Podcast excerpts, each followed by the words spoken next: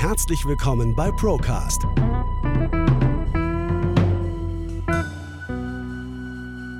Der Podcast der ProLife GmbH. Wir nehmen Sie mit auf eine Reise hinter die Kulissen der Finanz- und Versicherungsbranche. Ja, hallo Sven. Schön, dass wir wieder zusammenhocken, jetzt schon im Oktober 2022. Hi Felix, gibt wieder interessante Themen. Ja, in zwei Monaten ist Weihnachten. Es geht relativ schnell. Schön, dass du mich nochmal dran erinnerst. Ja.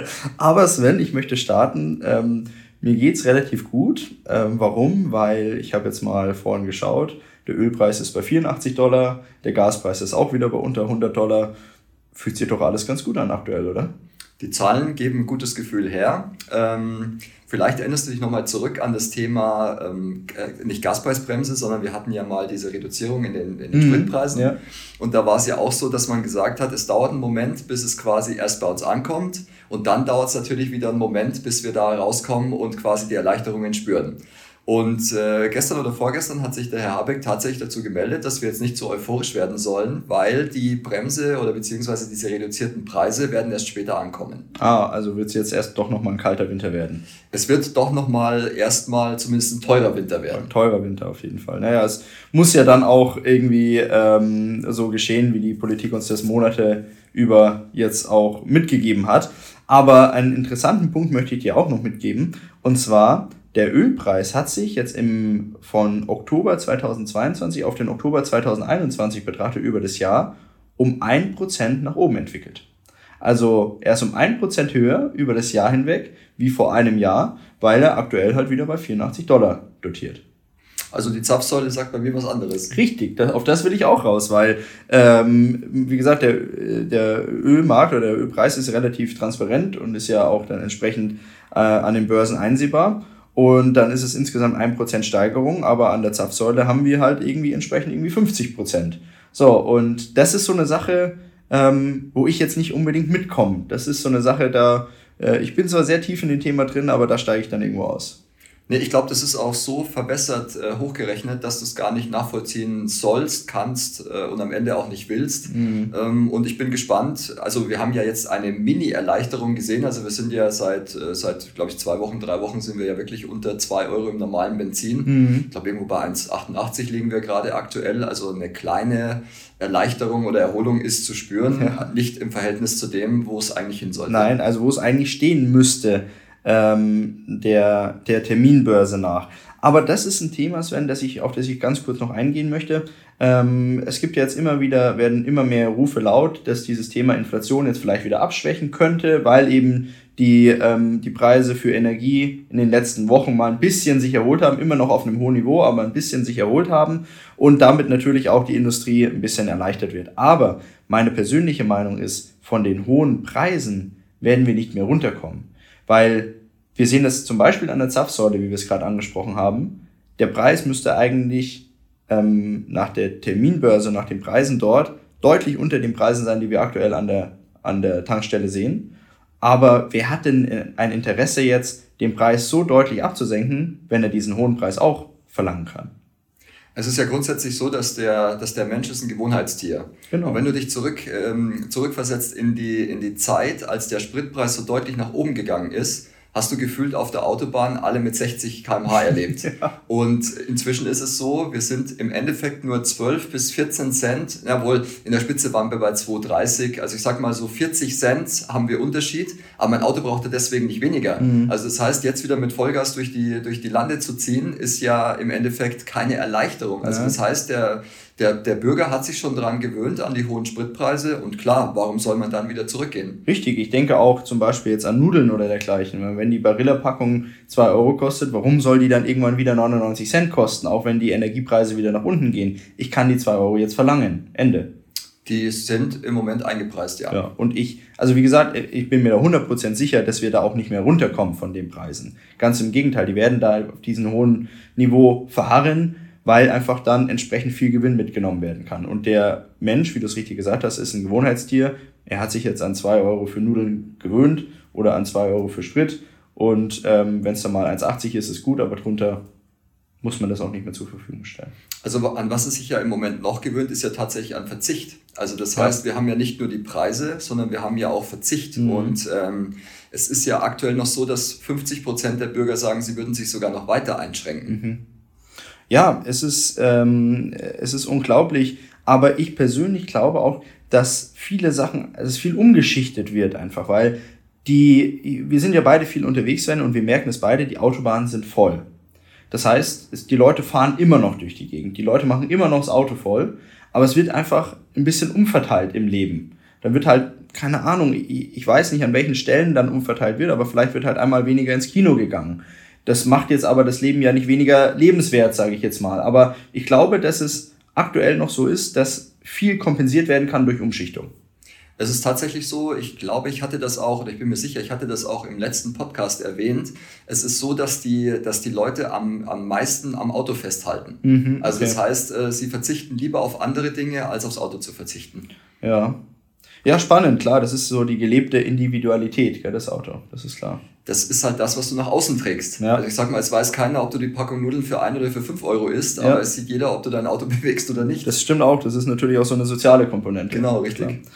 Ähm, ja, wir haben trotz dass der Monat ja eigentlich relativ ruhig war im, Vergleich, im Vergleich zum September, der, wo wir gesagt haben, das ist wahrscheinlich der aufregendste Monat seit Jahren oder Jahrzehnten gewesen, war der Oktober gefühlt nach außen hin ein bisschen ruhiger. Aber es gab trotzdem ein paar wirklich einschlägige Situationen, die wir auch wieder im Oktober erlebt haben. Und ähm, ich möchte mal mit einem Thema starten, was mich selber total aus der Fassung gebracht hat war ein Eilantrag im Bundestag ähm, von den Grünen, kann man an der Stelle sagen, hinsichtlich des Themas Lastenausgleich, Schrägstrich, Enteignung. Genau, also ich sag mal, man hat ja inzwischen eine große Wand an Schulden aufgebaut.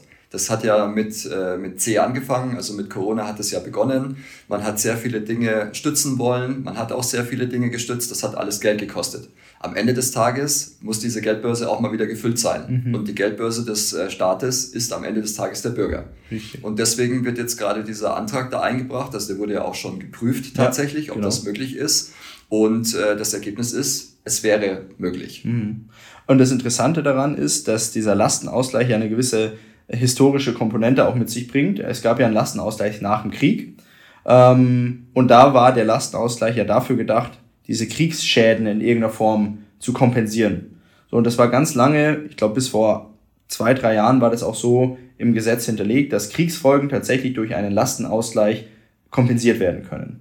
Mittlerweile gibt es eine Ergänzung, das heißt, es gibt soziale Härten, die durch einen Lastenausgleich kompensiert werden können. Was natürlich eine viel größere Tragweite hat als dieses Thema ähm, Reparationszahlungen eines Krieges oder dergleichen. Soziale Härten kann ich auf alles, auf alle Lebensbereiche umwälzen und habe immer einen Grund, irgendwo eine soziale Härte zu finden, die entsprechend ausgeglichen werden muss. Ja, da kannst du eine ziemlich breit gefächerte Definition draus machen. Ja. Und in der Vergangenheit war dieses Thema Lastenausgleich ja so, dass quasi eine, ähm, der Staat eine Grundschuld auf deine Immobilie eingetragen hat. Also das war Anfang der 50er Jahre so, die man dann über einen gewissen äh, Zeitraum abzahlen musste und damit wurden eben Gelder eingenommen, die dann zur äh, Beseitigung der Kriegsschäden verwendet worden sind. So, und wie jetzt ein Lastenausgleich aussehen kann, das wurde im Rahmen dieses ähm, Eilantrags ja auch schon mal in gewisser Weise geprüft.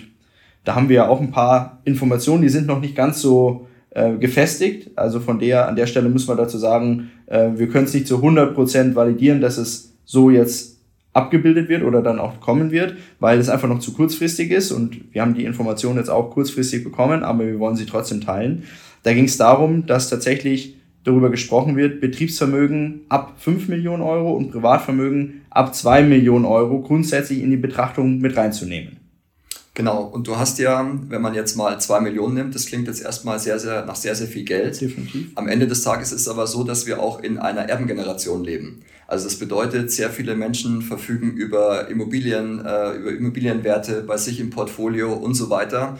Und durch diese gestiegenen Preise hast du auch relativ schnell Geld zusammen. Mhm. Also überleg mal, wenn du eine Penthouse-Wohnung in München hast, dann bist du nicht mehr weit weg von dem Betrag. Klar, oder ähm, auch ein ganz, ganz gutes Beispiel, das ja auch immer im Steuerrecht häufig herangezogen wird, aufgrund dieser, dieser Verschiebung der Werte. Ein Schreiner, der irgendwie äh, über, über über Generationen ist der schon in Schwabing in München und hat da so ein Haus, äh, in Schwabing in München. So, und das ist schon auf 0 Euro abgeschrieben mittlerweile und das Grundstück steht noch mit 20.000 Mark drin und jetzt mit 10.000 Euro. Ja, aber das ist mittlerweile halt 10, 20 Millionen Euro wert. Und dann bist du bei einem Betriebsvermögen von 5 Millionen Euro auch ganz schnell ohne dass du jetzt irgendwie sagen würdest, ich bin jetzt besonders reich oder sonst irgendwie. Ich habe halt da meine Schreinerei, die seit Generationen da in München-Schwabing ist.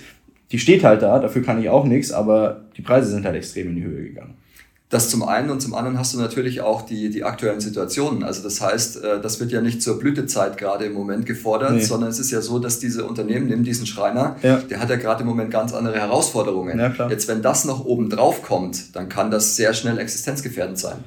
Richtig, und da kommen wir auf dieses Thema Schreiner, Mittelstand und dann müssen wir zwingend auch über dieses Thema ähm, Firmenpleiten sprechen. Auch das immer noch ein Thema, gerade im Mittelstand. Und ähm, ich habe dann Artikel gelesen, das ähm, war eine schwäbische Zeitung, dass jeder dritte mittelständische Betrieb im Schwabenländle, sage ich jetzt mal in Anführungszeichen, tatsächlich ähm, nicht mehr weit weg davon ist, zusperren zu müssen. Aufgrund verschiedenster aktueller Themen. Also was wir gerade erleben, ist natürlich, dass das Thema Energie, gerade für energiereiche Unternehmen, also die sehr viel Energie verbrauchen, ja, im Moment gerade die, die, die Hand am Hals zugeht. Mhm. Und ähm, es ist auch egal, wie alt das Unternehmen ist. Das ist das Spannende daran. Ja. Also es ist jetzt vor kurzem wieder ein, eine Bäckerei pleite gegangen, die ist gegründet 1591. Wahnsinn. Also wenn man sich das mal überlegt, was da, also spielt keine Rolle mehr heutzutage, wie lange das Unternehmen existiert. Ja. Es kann genauso ein frisch gegründetes Unternehmen treffen wie ein alteingesessenes Unternehmen. Klar, weil Energie braucht jeder. Das dann, da, da hilft dir die Reputation nichts, da hilft dir die Erfahrung nichts, da hilft dir deine Größe des Unternehmens nichts. Energie brauche ich immer. Mhm. So, und ähm, dann würde sich jetzt auch der Bogen spannen, warum das gerade so extrem in Baden-Württemberg ist. Warum? Weil wir da extrem viel produzierendes Gewerbe haben. Ähm, ganz, ganz viel Mittelstand, ganz, ganz viel Zulieferer für die Automobilindustrie, die alle sehr, sehr energieintensiv sind. Auch viel äh, Pharmaindustrie, chemische Industrie, auch in Baden-Württemberg. Und daher wahrscheinlich jetzt auch die Zahlen, dass ein Drittel der Unternehmen diese Energiekosten, wenn sie dann jetzt so wirklich tatsächlich auf die Unternehmen zukommen, ähm, als existenzgefährdend ansehen würden. Viele versuchen sich frei zu schwimmen. Also das heißt, es ist auch ganz aktuell äh, publiziert worden, dass ein Viertel der Unternehmen darüber nachdenkt, Stellen abzubauen. Mhm. Oder was du auch schon gesagt hattest, ihren Sitz zu verlegen ins Ausland, um einfach da von der günstigen Energie zu profitieren. Ja, ähm, nachvollziehbar, definitiv. Äh, und das ist ein Thema, das wir noch gar nicht in dem Podcast auch thematisiert haben und das meiner Meinung nach auch in der medialen Diskussion viel zu kurz kommt wie viel Arbeitsplätze diese Energiepolitik kosten wird in Zukunft. Also wir haben jetzt, wenn wir das in kurzen Zeitraum betrachten, haben wir jetzt mal diesen Winter, der für viele Unternehmen hart werden wird, so und der auch bestimmt den einen oder anderen Kost, äh, Job kosten wird. Aber wir haben ja die Energiewende, die auch noch stattfinden soll. So, und diese Energiewende wird auch extrem viele Arbeitsplätze kosten. Natürlich wird die auch Arbeitsplätze schaffen an der einen oder anderen Stelle, aber es wird definitiv mehr Arbeitsplätze werden da draufgehen, als dass Arbeitsplätze geschaffen werden. Ähm, sehe ich ganz genauso. Wie gesagt, diese Zahl, dass ein Viertel der Unternehmen allein schon überlegt abzubauen und man redet dann immer in Prozenten, das sind ja nur drei, vier, fünf, acht Prozent mehr. Wenn du es aber prozentual siehst, dann reden wir von einer ganz anderen Zahl. Ja. Und das ähm, spricht natürlich auch dafür, ich sag mal, viele Wirtschaftsweisen sagen ja Deindustrialisierung Deutschlands. Ja. Das kann man schon so in, in kleinen Schritten jetzt erleben. Ja, nach und nach ist es tatsächlich der Fall. Und ähm, da wären wir am nächsten Punkt. Die Regierung, ähm, ja, ich sag mal, sie, sie, sie wirkt stets bemüht, sagen wir es mal so. äh, sie wirkt stets bemüht ähm, um entsprechend ja Bürgern und jetzt sind wir bei Unternehmen auch Unternehmern in irgendeiner Form unter die Arme zu greifen. Aber meiner Meinung nach ist das immer nur so ein Tropfen auf dem heißen Stein. So, und es führt immer definitiv dazu, dass einfach mehr Geld in dieses System gepumpt wird. Also überleg mal, jetzt haben wir, wir haben einen riesen Sonderhaushaltsetat auf einmal. Das sind keine Schulden, das ist Sonderhaushaltsetat, den wir da auf einmal aufbauen. 200 Milliarden hier, 100 Milliarden da, Sonderhaushaltsetat. Ich meine, der kommt ja auch nicht von irgendwo her, der muss ja in irgendeiner Form auch finanziert werden. Erstens das, ich hatte es vorher angesprochen, die Geldbörse sind wir. Richtig. Also ja. wie wir hier zuhören, sprechen und so weiter. Also alles, was wir quasi dort ausgeben, das geben wir persönlich mit aus. Mhm. Und es sind halt viele Dinge einfach durchs Megafon rausgerufen, ohne überhaupt einen Gedanken dahinter zu haben. Also dieses äh, stets bemüht finde ich schon mal super. Du weißt ja selbst, was das bedeutet ja. hat im Zeugnis. Ja, richtig. Ich habe es ab und zu mal gelesen. Ja, ja ähm Wir werden gleich nochmal auf das Thema zu sprechen kommen, Sven, das werde ich kurz mal anteasern. Wir werden uns gleich mal damit beschäftigen, ähm, ist oder kann ein Geldsystem eigentlich endlich sein? Und wenn ja, wie schaut so eine Endlichkeit aus? Das schauen wir uns gleich nochmal an. Davor aber nochmal die Rückfrage, ähm, der Oktober schien ruhig, aber ich weiß, dass du noch einiges in der Hinterhand hast, ähm, was noch so geschehen ist. Also was man, was man gar nicht so auf dem Schirm hat, was jetzt aber vermehrt zum Tragen kommt, ist das Thema Blackout. Mhm. Da, wenn man vor einem Jahr noch drüber gesprochen hat, dann war das schon mal so ein Ding, wo du gleich in der Ecke geschoben wurdest. Auf jeden Fall Aluhut. Genau, auf jeden Fall Aluhut. Äh, gut passend. Und ähm, heute ist es so, dass die, dass die Städte und Gemeinden tatsächlich ihre Bürger informieren, wie sie sich davor schützen können, falls das tatsächlich zum Tragen kommt. Mhm. Interessant. Ich habe das tatsächlich jetzt, wo du sagst, auch gesehen. Die Stadt Ingolstadt hat, ich habe das auf Instagram gesehen, hat letzte Woche Maßnahmen rausgegeben, die man beachten muss bei einem Blackout. Das heißt, was muss ich für eine medizinische Versorgung daheim haben? Ähm, wie kriege ich Informationen? Kurbelradio zum Beispiel ist mega angesagt. Kurbelradio oder Autoradio ähm, weil da kann ich dann darüber empfangen. Ähm, welche, welche Nahrungsmittel soll ich daheim haben? Ich glaube, die Stadt Ingolstadt hat rausgegeben, äh, drei oder vier Wochen sollte man im Zweifel überbrücken können. Das wäre auch so das Maximum, was man daheim haben soll. Aber wir haben ja im Vorfeld auch drüber gesprochen, Sven, und vielleicht können uns das auch die Zuhörer beantworten. Ähm, wenn's, wenn ich jetzt Nudeln kaufe, Nudeln halten lang. Aber wenn ich keinen Strom mehr habe, dann kriege ich die Nudeln nicht gekocht. Oder kann ich die Nudeln auch in kaltes Wasser legen und die werden auch irgendwann durch wir konnten uns die Frage nicht beantworten. Wir konnten sie uns nicht beantworten. Ich hoffe, wir müssen uns auch keine Gedanken drüber machen. Ja. Nur, ähm, ich finde, es ist ein wichtiges Thema und dass sich jeder zumindest mal, zumindest mal damit kurz beschäftigt. Ja. Und äh, die, ein bekannter Politiker würde wahrscheinlich sagen, wir haben keinen Blackout, sondern der Strom hört einfach auf zu fließen. ja, okay, fair, ja. Der, der, war, der war gut. Ähm, ja, das, also es ist, es ist schon spannend, weil alles kommt zeitverzögert dann tatsächlich auch ähm, in der breiten Öffentlichkeit an.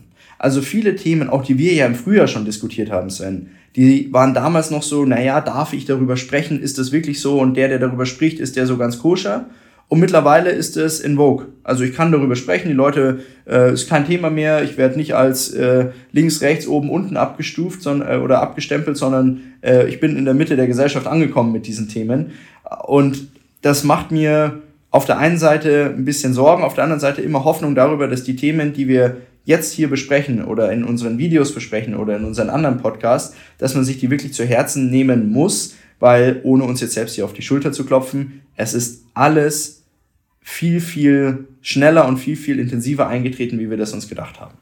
Das stimmt. Ähm, wir hatten ja noch einen Punkt angesprochen, und zwar Lebensmittelknappheit. Mhm. Und dort ist es auch so, du, du siehst Löcher in den Regalen. Definitiv. Also das heißt, da stehen keine Produkte mehr, die du früher gekauft hast. Ja.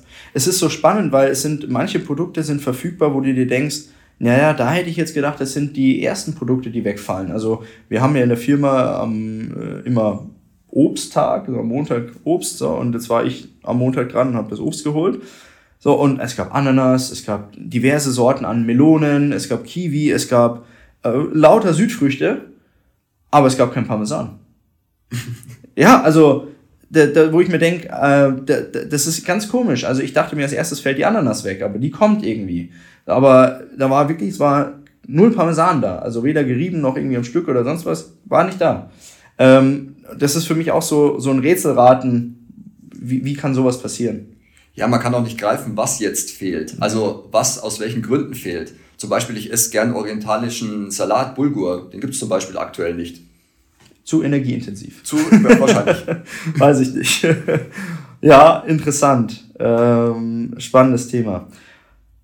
Sven, wenn wir über dieses Thema ähm, Rettungsschirm oder Rettungsmaßnahme und der Staat unterstützt uns oder will uns unterstützen oder ist stets bemüht sprechen, da habe ich gerade eben schon angeteasert, dann bedeutet das immer zusätzliches Kapital. Und zusätzliches Kapital schwächt in unserer aktuellen Situation die Volkswirtschaft, weil wir die Inflation weiter anheizen, weil irgendwo muss das Kapital dann ausgegeben werden und das führt zu, einfach zu gestiegenen Preisen dann. Ähm, wir haben es ja letztes Mal schon versprochen, darüber zu sprechen, aber wir hatten ja letztes Mal ein so interessantes Thema, dass wir es nicht mehr aufgreifen konnten. Wir wollten mal darüber sprechen, können Geldsysteme, also kann der Euro, kann der Dollar, kann sonst irgendeine Währung, können die endlich sein? Das ist die erste Frage. Äh, können sie? Das haben wir ja auch schon mehrfach erlebt. Und jetzt wollen wir mal drüber sprechen. Wir in unserem Breitengrad zahlen wir mit Euro. Euro ist das ähm, die, Währungs, die Währung Nummer eins hier bei uns. Wie würde das ausschauen, um jetzt ohne Schwarz, Schwarzmalerei zu betreiben? Wie könnte das in Zukunft ausschauen, wenn der Euro tatsächlich in irgendeiner Form ins Wanken gerät?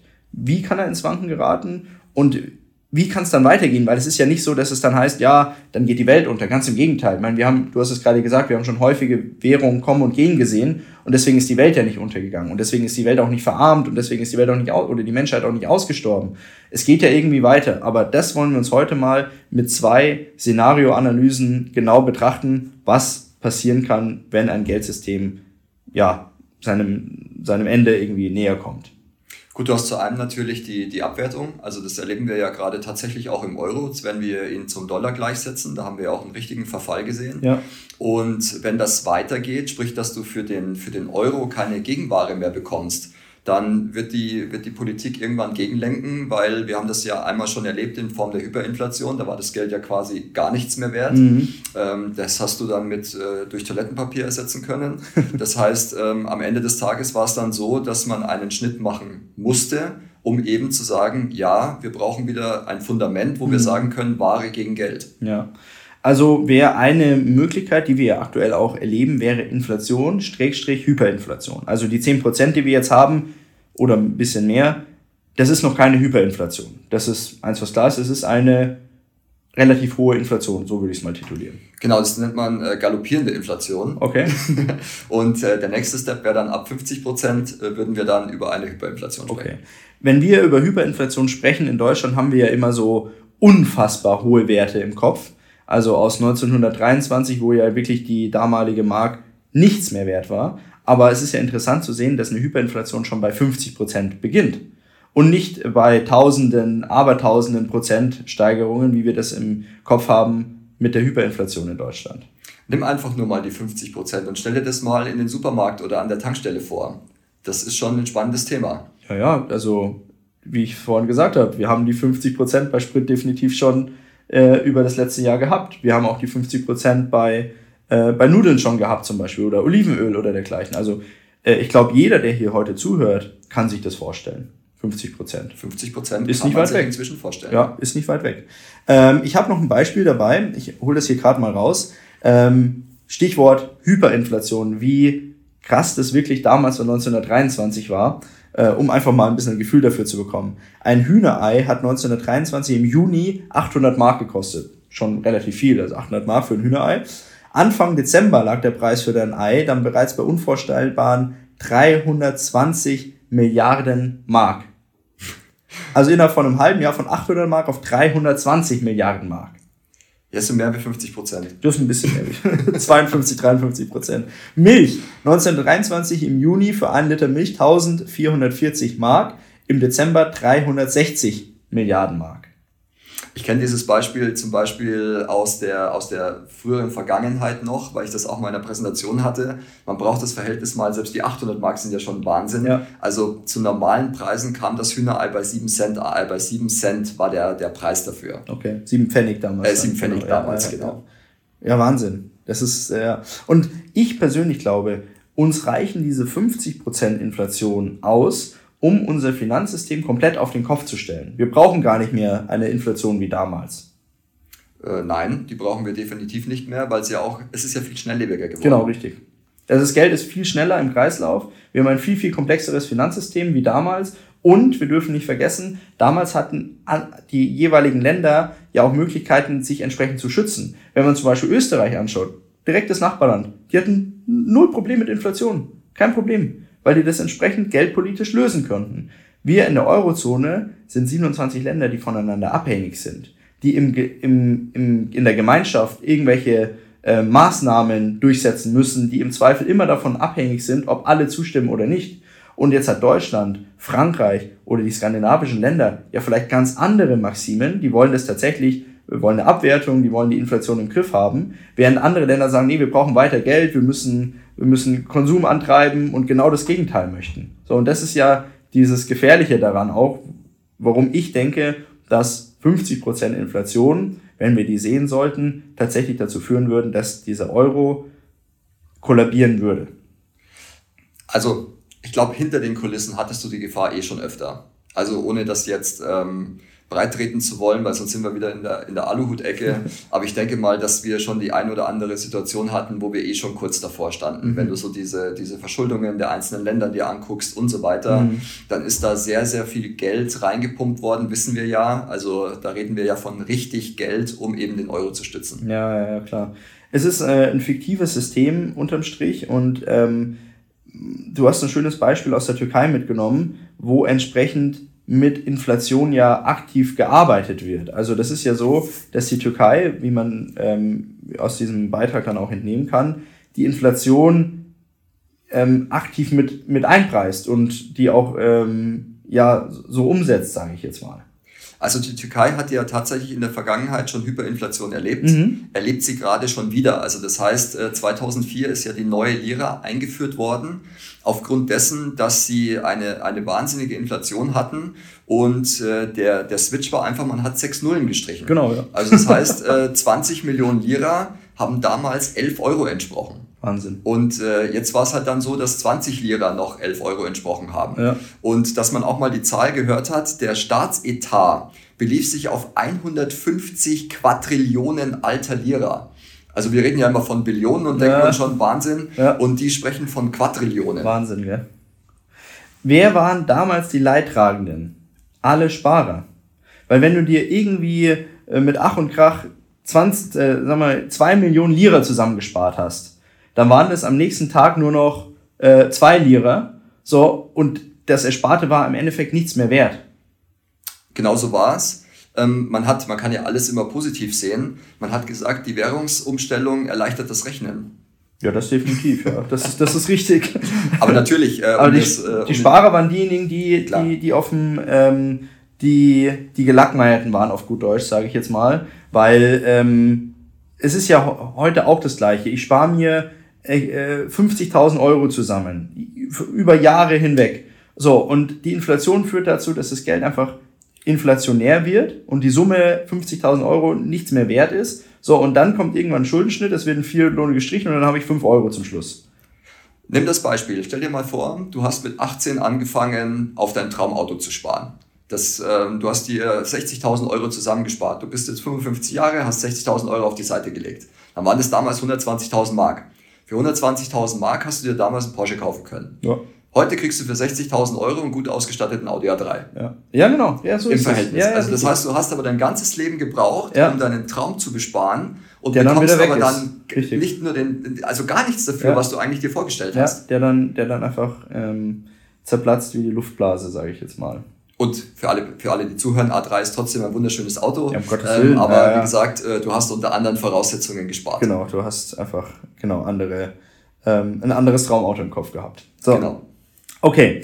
Thema Inflation. Und äh, interessant, Sven, du hast mir vorhin im Vorfeld zu dem Podcast gesagt, ähm, dass die Türkei das Ziel ausgerufen hat, die Inflationsrate unter 10% zu bringen. Genau, der, der Zweck quasi dieses, ähm, dieser, dieser neuen Währung war, dass man dauerhaft unter 10% kommt. Interessant, ja. Gut, jetzt muss man äh, berücksichtigen, äh, Schwellenland etc., schnell wachsend, ähm, auch ein paar politische und soziale Probleme, aber nichtsdestotrotz, das Kernthema haben wir damit definitiv auch mal ähm, angesprochen, dass solche Hyperinflationen auch heute noch überall auf der Welt jedes Jahr stattfinden. Und zu glauben, das würde in Europa einfach nicht gehen, ist meiner Meinung nach ähm, utopisch und ist auch fernab jeglicher Realität. Klar, wir, also ich sag mal, wir sind natürlich verwöhnt aus der Vergangenheit. Ob die zwei Prozent jemals gestimmt haben, die uns immer erzählt wurden, ähm, kann man auf einem anderen Blatt sehen. Ja. Trotzdem waren wir in der, in der Situation, nie wie heute so viel Geld für, für gewisse Dinge auszugeben. Und zwar für Dinge unseres täglichen Gebrauches. Richtig. Und da muss man sich schon die Frage stellen, das sehe ich schon durchaus auch kritisch. Ähm, waren wir dazu verwöhnt in der Vergangenheit. Es hat, vieles hat wirklich nichts gekostet. Du bist ins Ausland gefahren, hast dir immer gefragt, boah, das ist aber teuer hier, das ist bei uns günstiger. Gerade bei Lebensmitteln. Du bist aus Deutschland raus, du bist nach Italien, du bist nach Kroatien, du bist nach Österreich und es war immer teurer da im Supermarkt. Das war immer teurer. Ja, wo du dich auch immer gefragt hast, weil die Löhne waren nicht höher. Ja. Wie, äh, wie, wie gestalten die ihren Lebensalltag? Ja, ja, also es war ja echt, vieles war, ähm, im Verhältnis zu vielen anderen Staaten äh, in Deutschland extrem günstig. Das ist einfach so. so. Und auch Energie war günstig. Das heißt nicht, dass man sich an die eigene Nase greifen muss und sagen muss, ja, also wir haben jetzt auf, äh, auf Grundlage dieser Energie gelebt wie Krösus. Die war halt einfach so da und die war halt so günstig. Da hatten wir ja auch keinen Einfluss darauf. Das war halt so. Ähm, weil ich finde es auch falsch, jetzt zu sagen, ja, also ihr habt da gelebt wie Krösus und es geht nicht und jetzt müsst ihr drunter leiden. Nee, was kann ich denn dafür, dass es damals, dass es in der Vergangenheit einfach so günstig war? Ich habe es genommen, wie es war. Also ich glaube, da gibt's äh, da gibt's zwei Meinungen dazu. Die eine Meinung ist, wie gesagt, diese höher, schneller, weiter Kultur, in der wir ganz klar leben. Ja. Auf der anderen Seite, logisch, es ist ja so eingepreist. Du ja. gehst jetzt nicht in den Supermarkt und sagst, hey, die Nudeln kosten nur 99 Cent, was soll das? Ich gebe dir 5 Euro. Genau, ich das will, machst du ja nicht, nee, nee. du gewöhnst du nimmst, du nimmst es so hin, wie es ist. So. Richtig, richtig, richtig. Also können wir zusammenfassen. Erstes Thema, wie so ein Euro tatsächlich in irgendeiner Form ähm, an Dasein oder an Daseinsberechtigung verlieren könnte, wäre, die Inflation, die wir aktuell haben, würde noch weiter fortschreiten, die würde noch intensiver werden. Damit würde sich diese ganze Situation natürlich noch beschleunigen. Ähm, 10% Inflation ist schon viel, 50% Inflation wäre fünfmal so viel, würde fünfmal so schnell gehen. Ähm, und dann würde es irgendwann dazu kommen, dass der, die Währung entwertet wird und es müsste mit einer neuen Währung, wie auch immer die dann gestaltet wird und auf wessen, was für eine Grundlage die dann ausgearbeitet wird, ob die vielleicht dann auch wieder Gold hinterlegt ist oder so, das sei mal dahingestellt, aber es müsste eine neue Währung dann entsprechend eingeführt werden. Und wenn es nur ist, dass wir Nullen streichen. Genau, du bräuchtest quasi wieder ein stabiles Währungssystem. Okay. Erstes, ähm, erstes Thema. Zweites Thema, du lässt es gar nicht erst zu diesem Thema ähm, Inflation kommen, so, also so weit kommen, dass es irgendwann in der Hyperinflation enden kann, sondern du machst relativ früh einen Cut und setzt eine, eine Parallelwährung oder eine neue Währung ein, die du entsprechend besser unter Kontrolle hast ähm, und die entsprechend dieser Inflation dann gar nicht in dem Maße ausgesetzt werden kann, wie sie jetzt ähm, am Markt der Inflation ausgesetzt ist, weil sie noch stärker reguliert ist. Und da spreche ich an dieses Thema digitaler Euro. Mhm.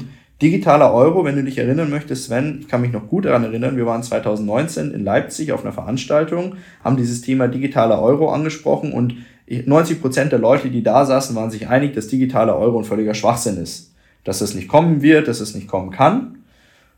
Und mittlerweile wissen wir, an dem Projekt Digitaler Euro wird spätestens seit Corona gearbeitet. KPMG hilft der Europäischen Union, dieses Thema des digitalen Euros auszuarbeiten und dann auch umzusetzen. Und das ist nur eine Frage der Zeit, bis der digitale Euro als mindestens Parallelwährung mal kommt.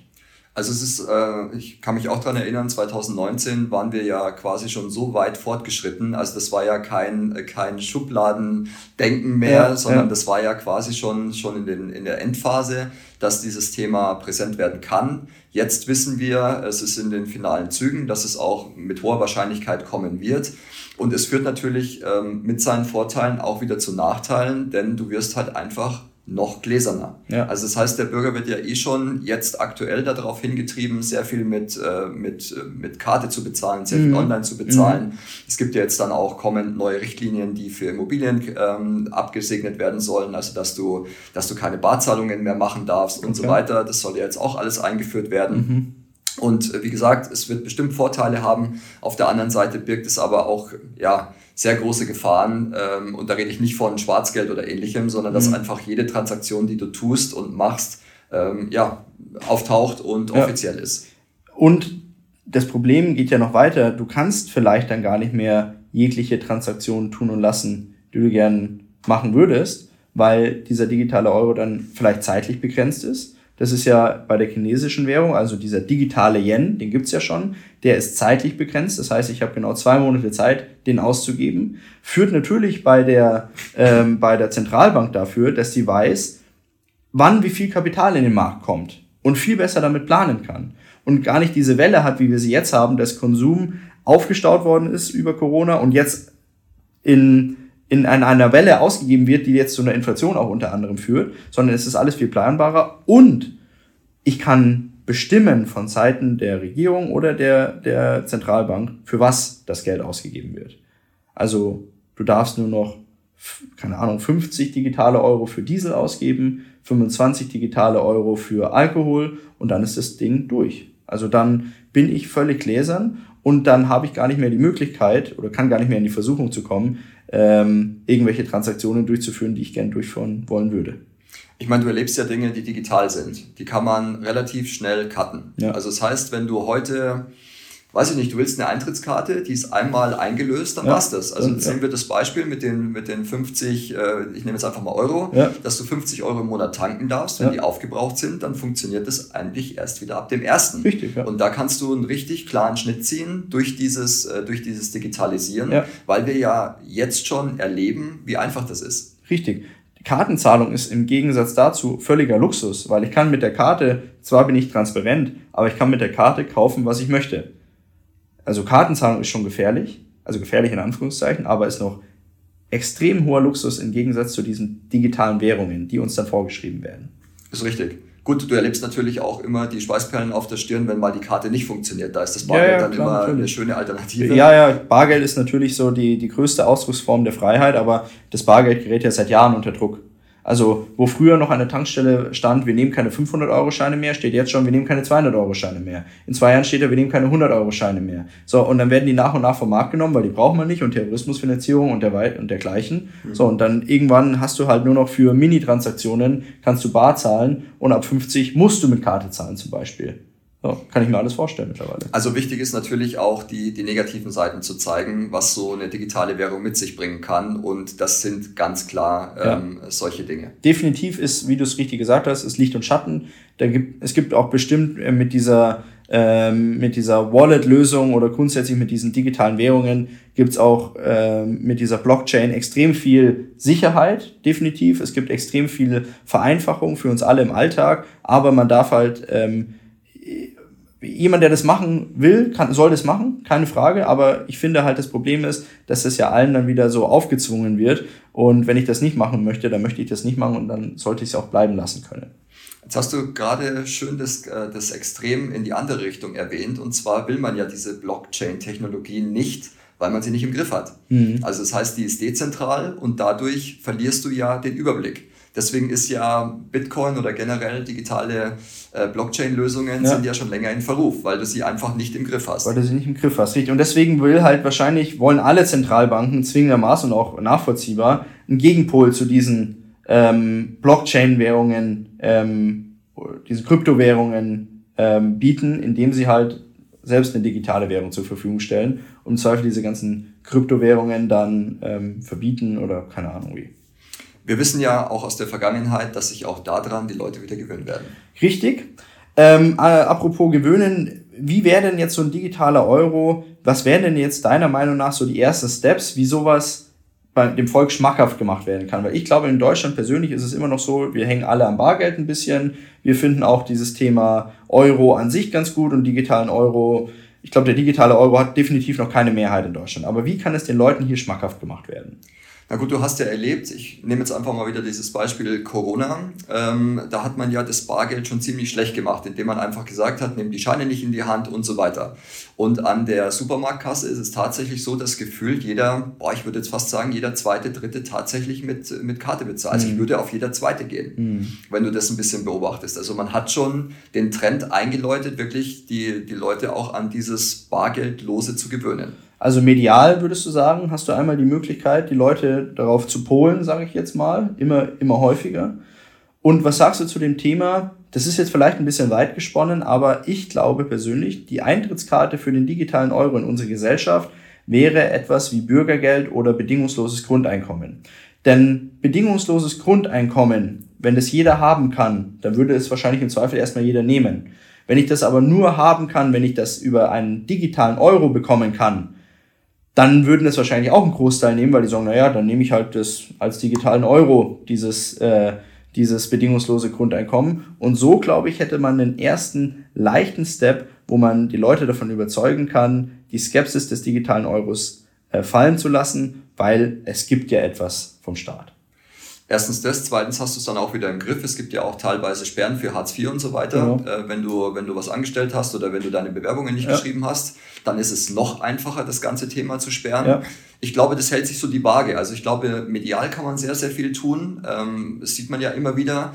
Und natürlich, ähm, Geld ist an Anführungszeichen Geld, ob es ja. digital ist oder nicht, du nimmst es erstmal. Ich nehme es, klar, gar keine Frage. Also das wäre jetzt der zweite Punkt zu sagen, neben der Inflation und der Entwertung des Geldes und dann eines einer neuen Währung, die dann kommen muss, in welcher Form auch immer, gäbe es die Möglichkeit, im ersten Schritt über eine Parallelwährung und dann entsprechend ähm, vielleicht irgendwann auch einer neuen Währung tatsächlich ähm, dem aktuellen Euro in seiner aktuellen Form tatsächlich Parole zu bieten und dann ja was Neues in irgendeiner Form aufzubauen. Ja, speziell wenn es parallel läuft. Parallel. Weil da wird der ein oder andere dann Vorteile entdecken, wo ja. er sagt, na klar, dann mache ich das halt. Also ich persönlich denke, es ist meine persönliche Meinung zum Abschluss hinweg, du kannst da gleich nochmal noch mal deine teilen, Sven. Ich persönlich glaube, eine Hyperinflation wie 1923 ist unrealistisch, sage ich ganz klar, glaube ich persönlich nicht. Ich glaube, die Inflation wird weiter ansteigen, wird ähm, wir haben wir haben es ja in der Eurozone schon Länder, wo wir 20, 25 Prozent haben. Das sehe ich als realistisch an, auch vielleicht in der ganzen Eurozone. 50 Prozent glaube ich jetzt im aktuellen, in der aktuellen Situation nicht, also nicht offiziell. Dass wir sie an der einen oder anderen Stelle schon haben, steht außer Frage. Offiziell nicht 50. Ich glaube eher, dass auf der einen Seite die Inflation zur Abwertung der, der Währung führt und dass wir gleichzeitig einen Aufbau einer zweiten Parallelwährung in digitaler Form in Zukunft erleben werden. Das, glaube ich, ist über die nächsten fünf Jahre ein meiner Meinung nach realistisches Szenario. Also ich gehe das mit. Ähm, ich bin ebenfalls der Meinung, dass wir so hohe Zahlen nicht sehen werden. Ich glaube auch, dass das, dass das, gar, nicht, dass das gar nicht mehr realistisch ist. Mhm. Ähm, ich bin der Meinung, dass das noch sehr stark, ähm, sehr stark gestützt werden wird. Also wir haben ja jetzt kommenden Donnerstag wieder eine neue EZB-Entscheidung und ja. so weiter. Wir werden sehen, was da passiert. Und ähm, digitaler Euro ist für mich auch so gut wie sicher. Also der wird definitiv kommen, meiner Meinung nach erstmal parallel, um mhm. die Leute eben an das Thema heranzuführen. Und dann denke ich mal, wird das Ziel sein, es einfach zu 100 Prozent zu ersetzen und Bargeld über eine Zeit von X zu, zu ersetzen. Weil wenn du mal überlegst, die Generation, die jetzt heranwächst, die braucht das Bargeld nicht mehr. Ja. Die machen alles im Internet, die machen ja. alles mit ihren Handys, mit ihren Smartphones, die finden das alles super, im, äh, überall zu bezahlen mit ja. einem QR-Code oder mit der Karte. Ähm, ich denke mal, dass die, dass die alte Generation einfach nur ja, weg muss und dann hast du ein viel, viel einfacheres Spiel, auch digitale Währung einzuführen. Das glaube ich auch. Sven, schönes Schlusswort gewesen. Spannende Themen, die wir heute besprochen haben. Und vor allem hat es mich gefreut, dass wir heute die Zeit hatten, uns mal darüber zu unterhalten, ob ein ein Währungssystem oder eine Währung endlich sein kann und wie das Ganze äh, dann in Zukunft aussehen kann. Ich persönlich gehe sehr positiv aus dem, aus dem Gespräch, weil ich merke, ähm, egal wie es kommt, es wird, äh, es, es bedeutet nicht das Ende der Menschheit. Es, bedeutet, es bedeutet auch nicht ähm, das Ende der, der Welt oder von Deutschland oder sonst irgendwie. Es wird immer irgendwie weitergehen, nur man muss sich das im ersten Schritt mal vor Augen führen. Ich hoffe, das machen wir mit, also das machen wir definitiv mit dem Podcast, aber ich hoffe, dass möglichst viele Leute da ähm, unserer Meinung sind und man muss sich darauf vorbereiten. Und dann hat man auch für die Zukunft Möglichkeiten, entsprechend einen, ja, ein Leben zu führen, das definitiv lebenswert ist. Ja, ich bin auch, wie gesagt, grundsätzlich bin ich dem Thema immer positiv gestimmt. Wir sprechen einige Sachen sehr, sehr kritisch an. Das ist aber auch wichtig und beabsichtigt, dass die Leute eben auch darüber nachdenken. Ob das dann kommt oder nicht, ist völlig egal, aber zumindest soll man nicht unvorbereitet ins Thema reingehen. Danach kann nichts mehr kommen, Sven. Danke, dass du heute mit mit dabei warst und ähm, wir schauen, was der November mit sich bringt und äh, sind gespannt, welche Informationen wir dann unseren Hörerinnen und Hörern wieder zur Verfügung stellen können. Danke Sven, dass du dabei warst. Danke dir, bis zum nächsten Mal. Ciao, ciao.